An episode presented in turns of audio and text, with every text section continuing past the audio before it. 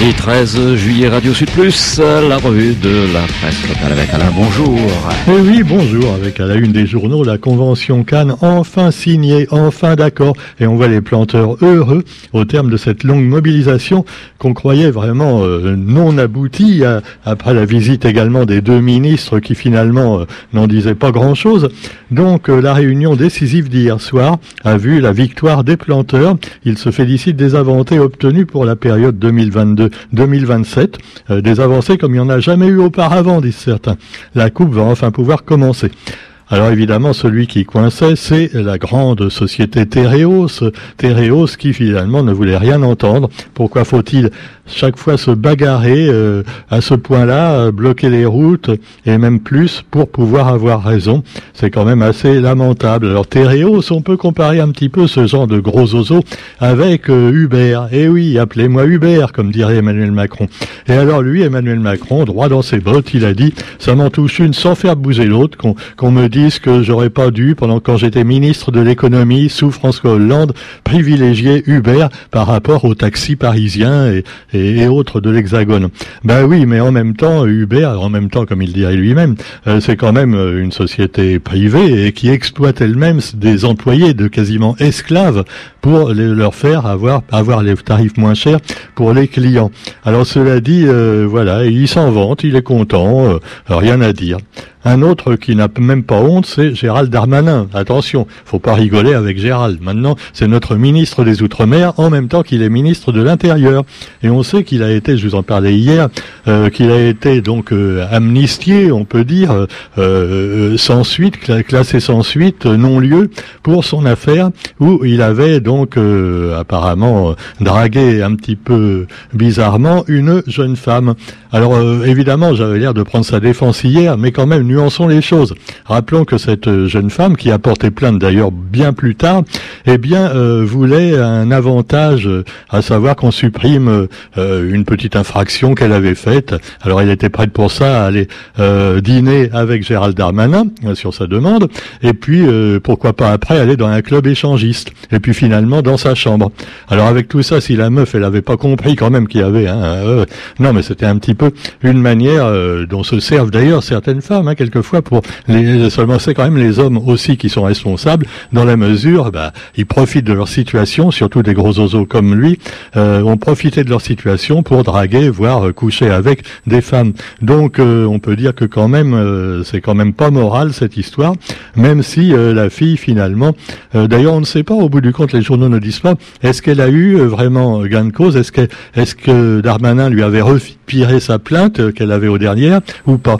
Ah ouais, est-ce qu'elle a finalement purgé sa peine comme prévu, ce qui fait qu'elle s'est vengée en disant Darmanin n'a pas respecté sa parole, bien que j'ai couché avec lui, donc je porte plainte. Ah, on, ne dit pas, on ne nous dit pas tout. Hein. Alors, alors que les journaux sont très très détaillés quand il s'agit de parler, par exemple, de l'Ukraine et de la Russie, ils sont beaucoup moins détaillés quand il s'agit d'affaires concernant la France. Euh, évidemment, vous me direz que la France c'est moins grave que la Russie. Hein, oui, c'est surtout des, histoires de cul. Mais enfin bon, quoi qu'il en soit, euh, vous avez donc quelques détails dans les journaux sur l'autre affaire qui a secoué la France, les attentats du 13 novembre. Il n'y aura pas de second procès, pas d'appel pour les condamnés. Abdel-Slam et ses co-accusés, finalement, qui sont pourtant condamnés à de très lourdes peines, puisque le principal euh, euh, protagoniste a été condamné à la perpétuité incompressible, eh bien, il n'a pas fait appel, ni aucun des hommes jugés à ses côtés, depuis dix mois que le procès dure. Et finalement, on peut dire que c'est mieux ainsi, parce que refaire un procès, ça voulait dire de la souffrance pour tout le monde, en particulier pour les victimes, les parents et les amis des victimes. Alors vous avez donc également l'Assemblée nationale avec un coup de théâtre qui s'est produit. Ah, j'aurais pu commencer par là. Je sais qu'il y en a beaucoup à qui ça aurait fait plaisir, bande de complotistes. À savoir que, eh bien, euh, Emmanuel Macron, toujours lui et ses copains, avaient dit finalement, et l'Europe, ah oui, parce que n'oublions pas, c'est plus la France, c'est l'Europe maintenant. Hein. Donc Emmanuel Macron est européen. C'est pour ça d'ailleurs qu'il était pour Uber contre les taxis parisiens, par exemple. Parce que l'Europe, euh, l'unité, la mondialisation, l'ultralibéralisme, voilà ce qu'il nous faut pour votre pays. Parce que c'est mon projet. Alors évidemment, euh, ça a bien marché pendant cinq ans, et maintenant ça commence à tomber en sucette puisque on a vu la gauche et la droite reprendre un peu du poil de la bête. Certains diront du poil de la bête immonde hein, pour la droite, l'extrême droite, mais enfin bon, on pense qu'on veut. Et alors donc en assemblée, qu'est-ce qui s'est passé hier? Eh bien, tenez-vous bien, Emmanuel Macron et ses copains avaient dit, euh, bah, ce serait bien finalement euh, si on remettait un pass sanitaire aux frontières européennes. Eh bien, l'Assemblée a dit non il n'y aura pas de passe sanitaire entre les pays d'Europe, de la grande Europe, hein, la grande Europe macronienne. Euh, oui. Alors cela dit, euh, pour le gouvernement, euh, Borne numéro 2, il y a eu également une première séance de questions qui ont donné lieu devant l'Assemblée à quelques poussées de tension. Et eh oui, dans un hémicycle toujours aussi remuant. Marine Le Pen, évidemment, a été l'une des premières à lancer des questions au gouvernement. Et alors moi, ça me fait pas trop plaisir de dire ça, mais il faut reconnaître que depuis quelques mois, on s'aperçoit que Marine Le Pen a souvent euh, eu raison avant les autres hein, hein, sur certaines questions, comme ah les, problèmes de Covid. Tout ça. Alors bon, on va pas parler de choses qui fâchent, hein, euh, mais enfin cela dit, ça aussi c'est pas du tout bon pour la démocratie que finalement ce soit quelquefois les extrêmes qui disent la vérité, alors que ceux qui se disent modérés nous mentent. Alors cela dit, eh ben, l'alimentation également. Alors on apprend un truc, ah on est con, on savait pas. Hein.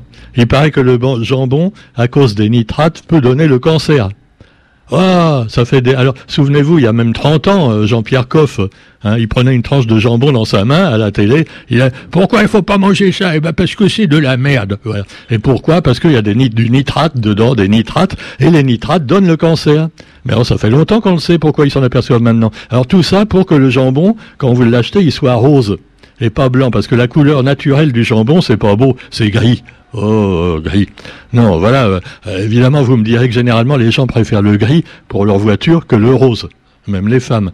Hein. Euh, mais, mais par contre, pour le jambon, il faut que ce soit rose et que c'est absolument pas une couleur naturelle pour le jambon. Alors, il euh, faudrait peut-être aussi que les consommateurs soient un, peu plus sommateurs et moins cons, hein, et qui disent, bah, c'est pas grave si le jambon est gris, ça veut dire que c'est du vrai jambon, donc je l'achète gris, à condition qu'ils s'amusent pas à mettre des colorants gris dedans pour nous tromper. Hein.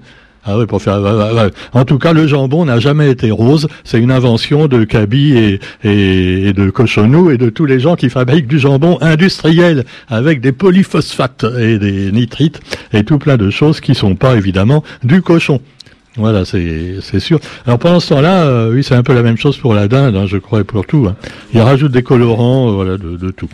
Alors vous avez aussi l'actualité, euh, tiens, on, parle de couleurs, parlons un peu du jaune avec le maillot jaune du Tour de France. Et un maillot jaune fragilisé par le Covid-19. Allons bon, ben, je croyais qu'ils l'avaient pas. Ah oui, parce que en fait, ils se sont tous fait tester. Il y avait un soupçon de coronavirus hein, sur le Tour. Alors imaginez, dans le peloton, ils se refilent le virus à tour de bras. Et donc, euh, ben non, il n'y a pas de Covid, ils ont tous fait un test. Mais tu me diras que des coureurs cyclistes professionnels qui font des tests, des fois on se demande si le test il est bien fait, tu vois, et pas seulement pour le Covid.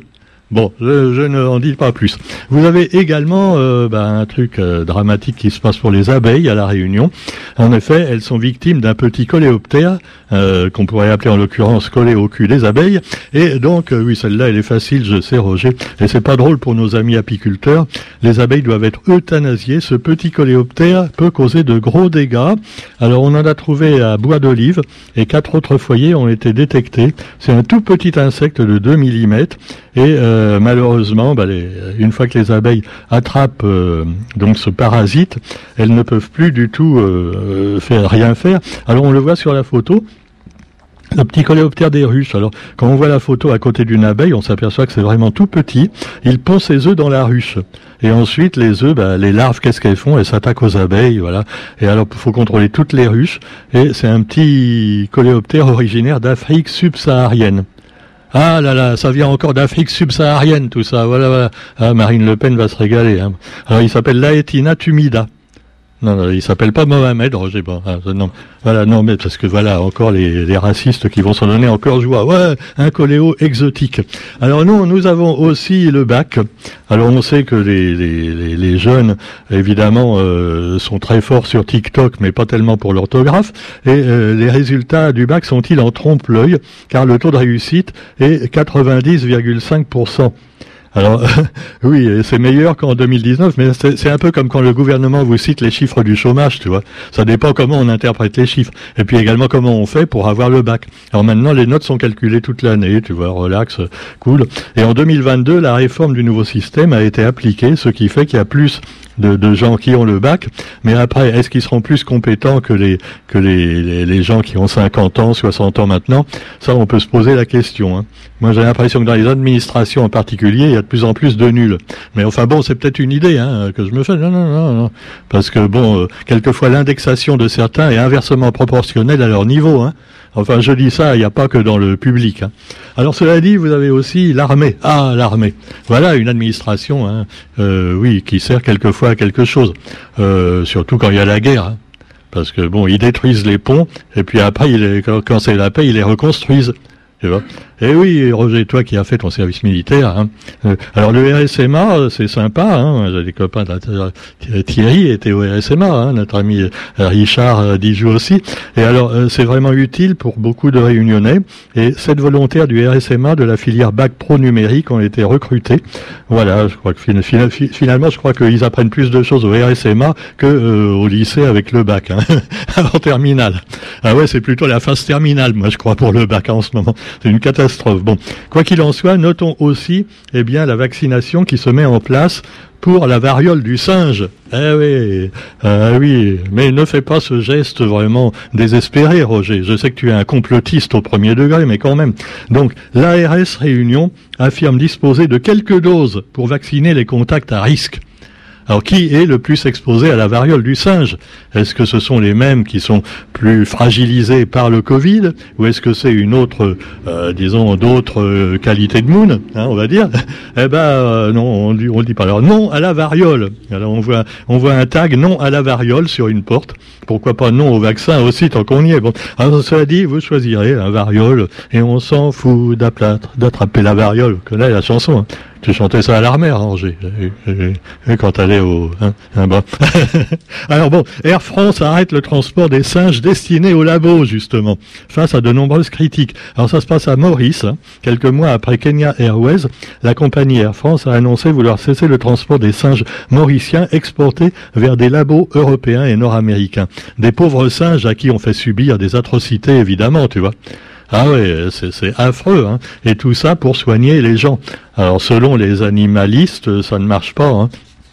Les expériences sur les animaux ne servent pas à grand chose, mais cela dit, ben voilà, euh, c'est pour la variole du singe également, euh, euh, peut-être qu'ils font ça. Alors vous avez aussi dans la science des choses peut-être plus positives, même si on se demande parfois si elles servent à quelque chose.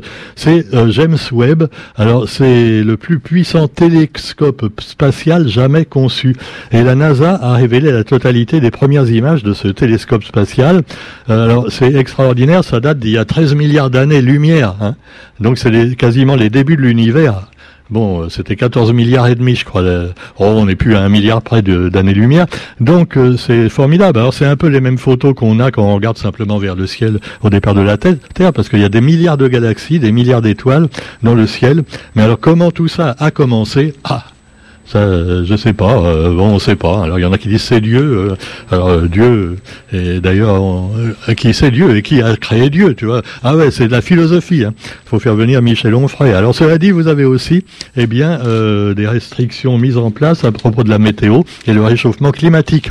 Parce que si ça continue, de toute façon, bon, la, la Terre va exploser. de toute façon, dans l'univers, à 14 milliards d'années-lumière, tout le monde s'en fout. J'imagine qu'il y a des extraterrestres très loin de chez nous. Mais qu'est-ce ils sont cons sur la Terre. Hein. Non, ils sont encore, ils ont encore l'esprit reptilien, tu vois. Moi, j'ai vu un truc sur Internet et je vais terminer là-dessus. C'est vrai que si on y réfléchit bien, tu vois, le spermatozoïde. Quel est le spermatozoïde qui gagne par rapport à ses concurrents quand il entre dans l'ovule? Eh bien, c'est le plus rapide. Et ça devrait pas être le plus rapide, ça devrait être le plus intelligent. Et on serait peut-être moins con. Allez, salut, à demain.